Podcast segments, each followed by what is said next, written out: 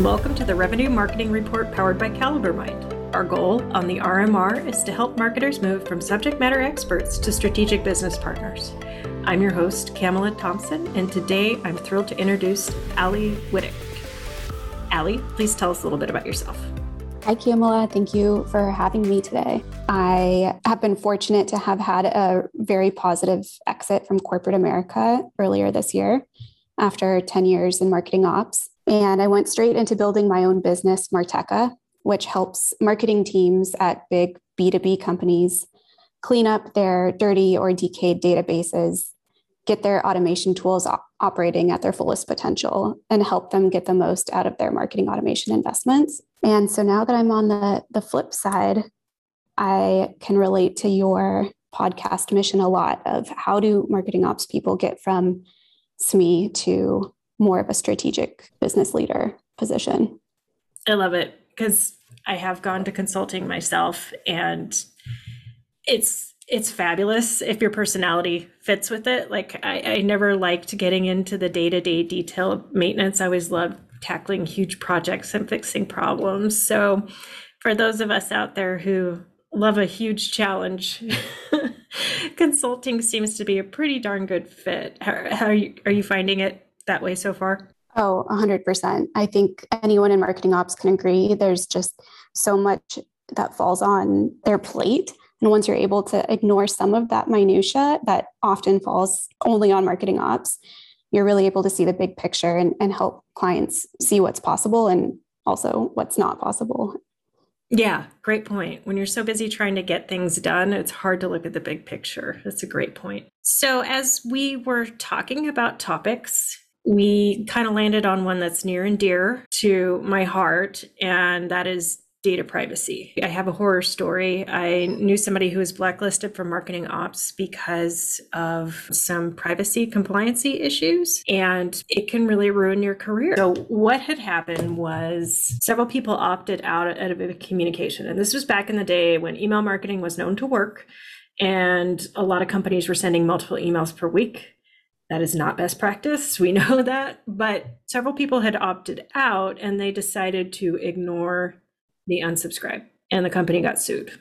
Mm. So, not a good move. Um, that person had to move out of marketing operations. It was just a big mess. So, there's a joke on the internet that unsubscribe is fake because so many people misconfigure things and ignore it. It's really important to research how your particular automation platform handles it because some automation platforms they store emails that have opted out externally to your database. So even if you delete somebody and they come back you have that historical record. Some of them don't. So just word to the wise research how your automation platform uses it so you can worst case keep your own records offline of who's opted out so you can ensure that if somebody comes back around that you don't accidentally bomb them with emails. That's so interesting. I have a i have a lesser impact story but also a horror story from a couple years back. I was in a situation where the the client i was supporting wanted to send out mass holiday cards uh-huh. christmas cards to the entire database. Yeah and this is one of those examples where marketing ops are not oftentimes equipped to push back appropriately. Mm-hmm.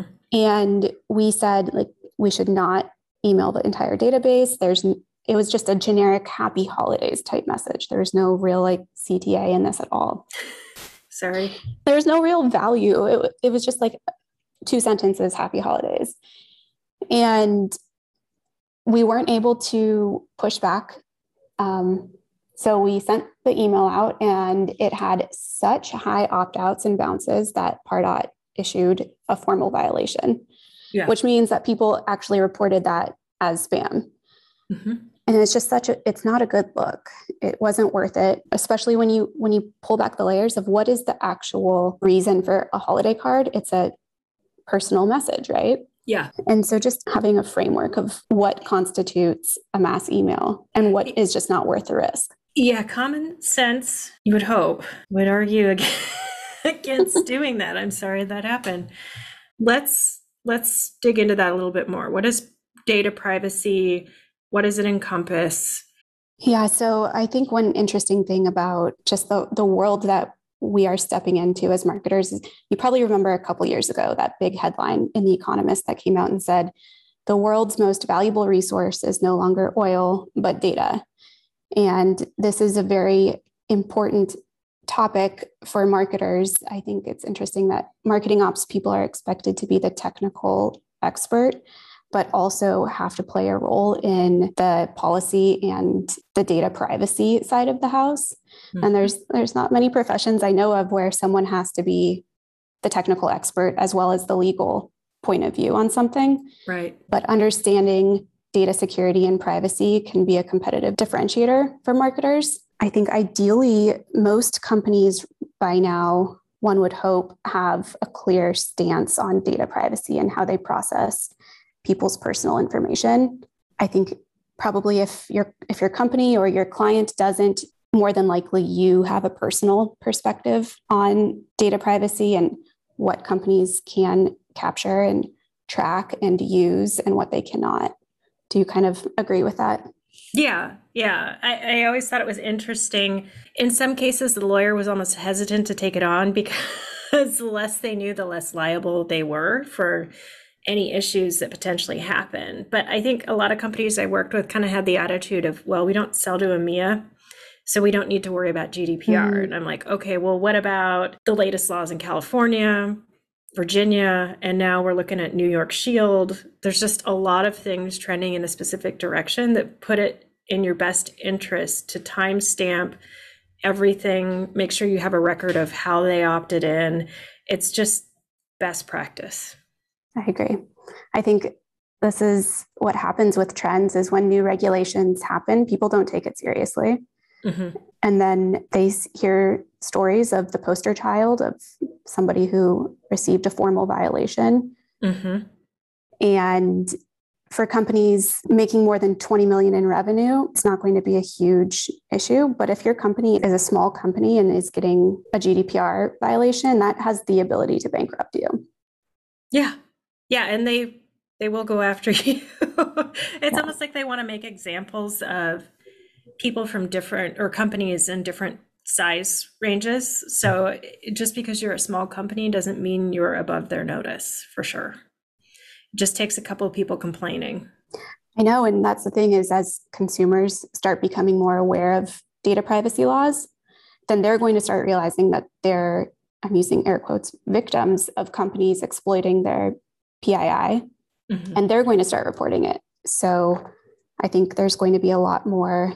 I think there's going to be a wave of people that are starting to care a lot more and f- file complaints.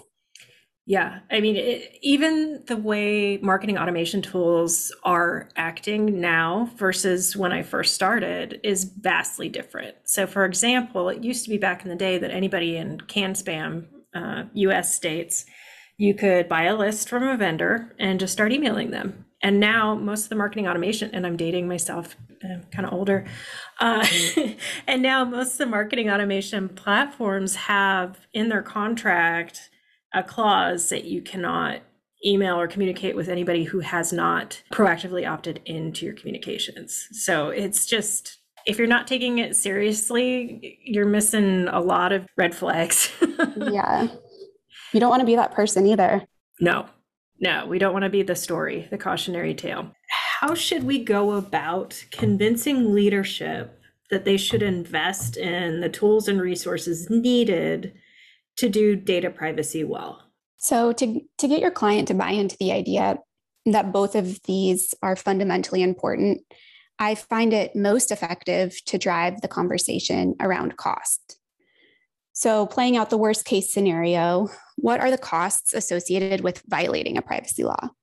What would be the reputational cost of being a, the poster child company that exploited people's personal data?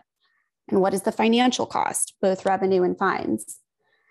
And the goal is to shift clients from thinking of privacy and compliance as checking the box to more proactively putting things in place that ensure marketing data is compliant so minor mistakes don't end up being detrimental to the entire marketing team.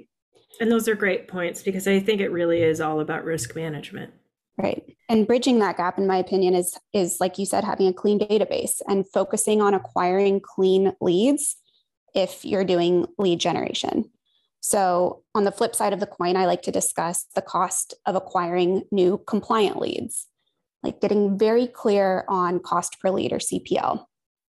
And it's helpful to get on the same page and have everyone well aware of each channel's CPLs. So, for instance, if you're doing SEO and SEM, it's about 30 to $100 CPL.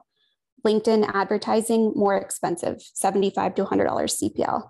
And that's why I do always come back to enrichment and tools like ZoomInfo because it's the lowest CPL. It's about $1 CPL. So that's where I typically always fall back to the value of enrichment tools and using them as a marketing channel because you're getting clean data and the CPL is low. Yes, and you're also ensuring that you're getting the right country data for the individual for where they reside, which is so critical. Critical. Have you been burned by attribution? Are you tired of fighting with salespeople over target accounts and lead scores? We've all been there.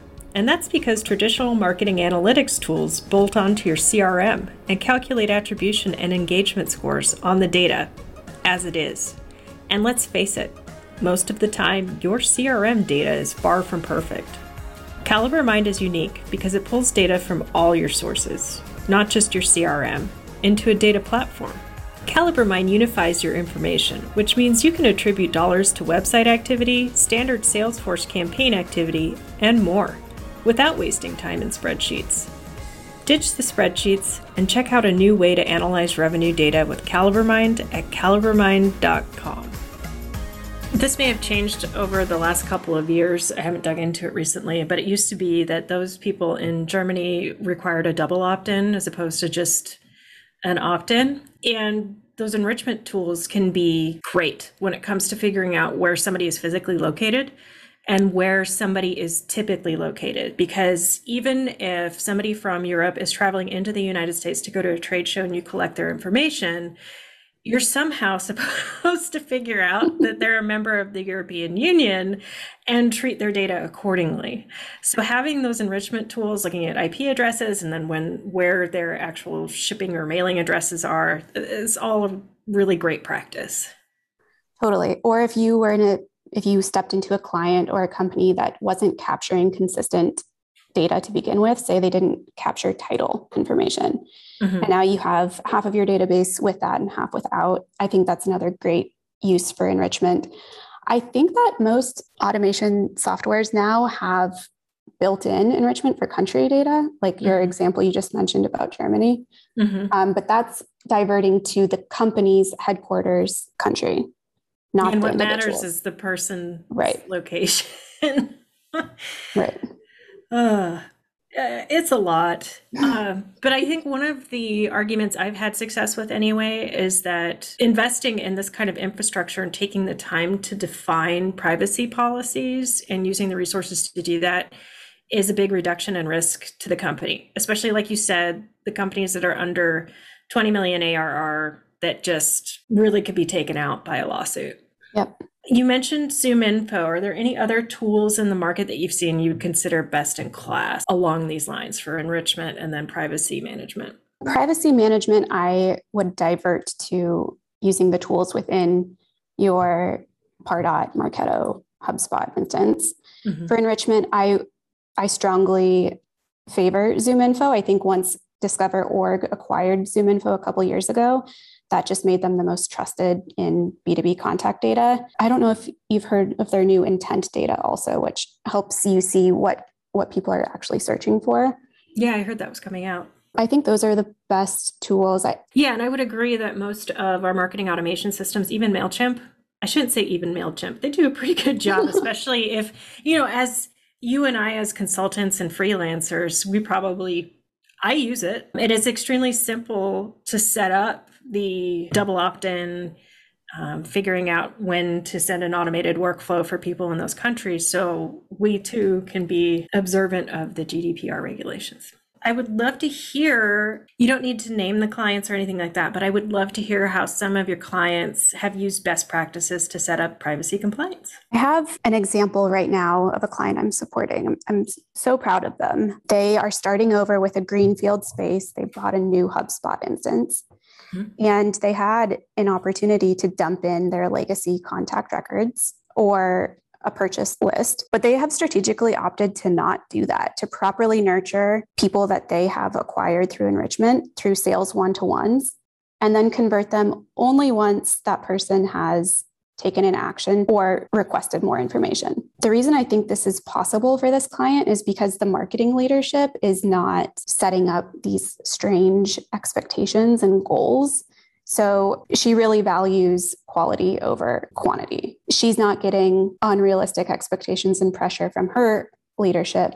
They're saying, we want to see who's actually engaged, who's actually interested in our material and hearing from us. And so I think that, that that's a, an example in my world where sales and marketing is working together really well. You can still make the nurture path or engagement or drip program mm-hmm. on the sales side, but not not thinking that everybody is a marketing contact, waiting until they have explicitly asked to be opted in or they've requested more information. Yeah, and I think that probably goes back to I've seen a lot of organizations have really high MQL goals and mm-hmm. lead goals. Yep. And not have a counter focus or, or a balance that looks at pipeline and revenue generation because volume is not always a good thing.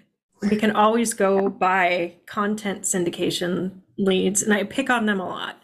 So I think content syndication is great for getting names who have opted in to a nurture. I don't think it's a great thing to pass to your salesperson and try to get a sale right away. Right. Um, so setting the right goals and having the right analytics in place so you can tie your activities back to revenue is just everything today. I agree. I'm actually on a personal note, I'm taking poker lessons. ah, that's so cool. One thing my poker coach has taught me is statistically 70% of your hands will be garbage. And you don't need you don't need to feel an urge to play every hand. You should bet on quality hands. And I think that that lesson is important in yeah. marketing and marketing ops as well. If your data isn't high quality, you shouldn't be betting on it. Not every single lead is quality. Just kind of having this assumption that 70% is probably bad and that's okay. Love it. I heard that you and a couple of other marketing ops people developed something we all need. If you could please describe and let us know where to find it, that would be awesome. Yes, we're putting the finishing touches on it right now. I asked my two people that I worked with on this when we think it's going to be ready. We think early September. But Anna Leary, who's been a previous guest on your show, Brian Deandra, and um, myself put together this lexicon, which is taking the, the most commonly used automation terms across Marketo, Pardot, and HubSpot and making a table of what this means in Pardot and what the word is used in Marketo and, and HubSpot, we noticed that this has never been made before. Just like a quick overview table showing how everything is so similar but it's using different words. And we're excited to share it with the marketing ops community. We'll put a link out there because I, I think that I can't believe it hasn't been done before.